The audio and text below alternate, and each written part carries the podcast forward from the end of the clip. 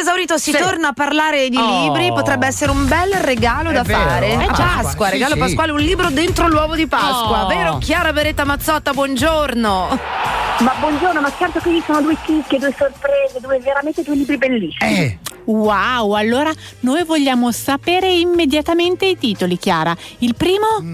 Genie la matta, l'autrice è Scagnati, la traduzione di Ena Marchi e l'editore Adelti. Sì. Allora, la piccola Marie, con le sue gambettine, corre, cerca di stare dietro alla sua mamma. E così, mentre attraversa la foresta, inciampa nel fango, ascolta il rumore del vento tra i salici, si preoccupa di una cosa sola, di non perderla questa mamma.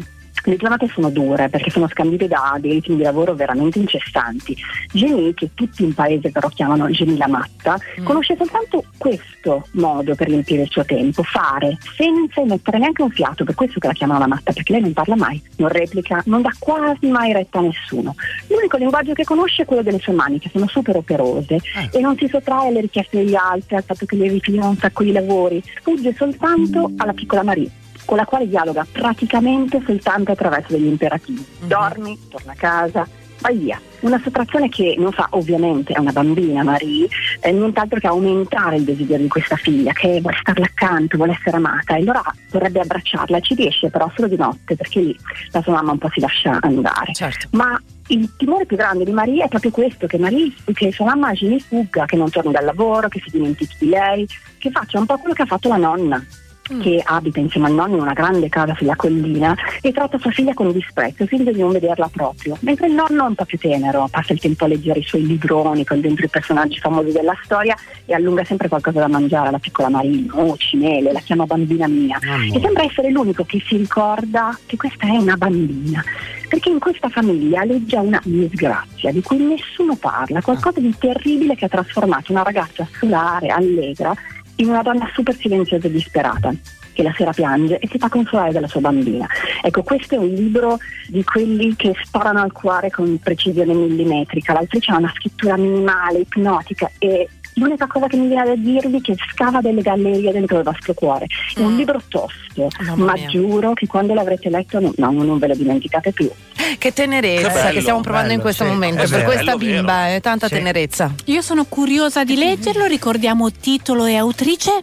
Geni la matta, l'autrice Ines Cagnati, la traduzione di Ena Marchi e l'editore Adelti. Il secondo libro invece? E odia le donne, si chiama Storia delle donne. Ah. L'autrice è Carolina Capria e Mariella, sono due, Mariella Martucci, le illustrazioni sono di Maria Toro, l'editore Spalani. Allora, gli risponde a una bambina, una ragazza che ci segue e dice ma perché non parli mai dei libri per i bambini ogni tanto? Sì, questa volta recupero con una Oh. sorta di saggio per i bambini.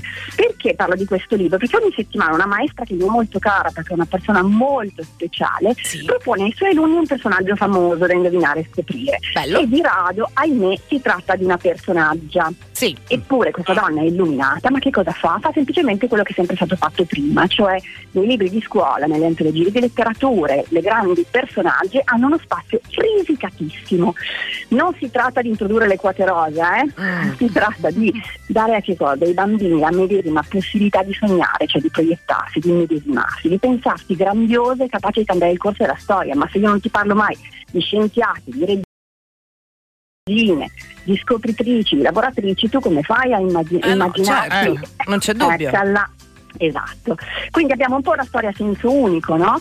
E ehm, alla fine le donne sono o del tutto ignorate o del tutto influenti. E invece qualcosa di buono l'abbiamo fatta. Pensate per esempio che l'invenzione del calendario si basa sulle fasi lunari, durava 28 giorni e le donne poi si ricordano che ricorda il ciclo mestruale. Eh sì. Oppure se facciamo, eh, eh, per esempio, facciamo un salto in avanti, ma parecchio in avanti, eh.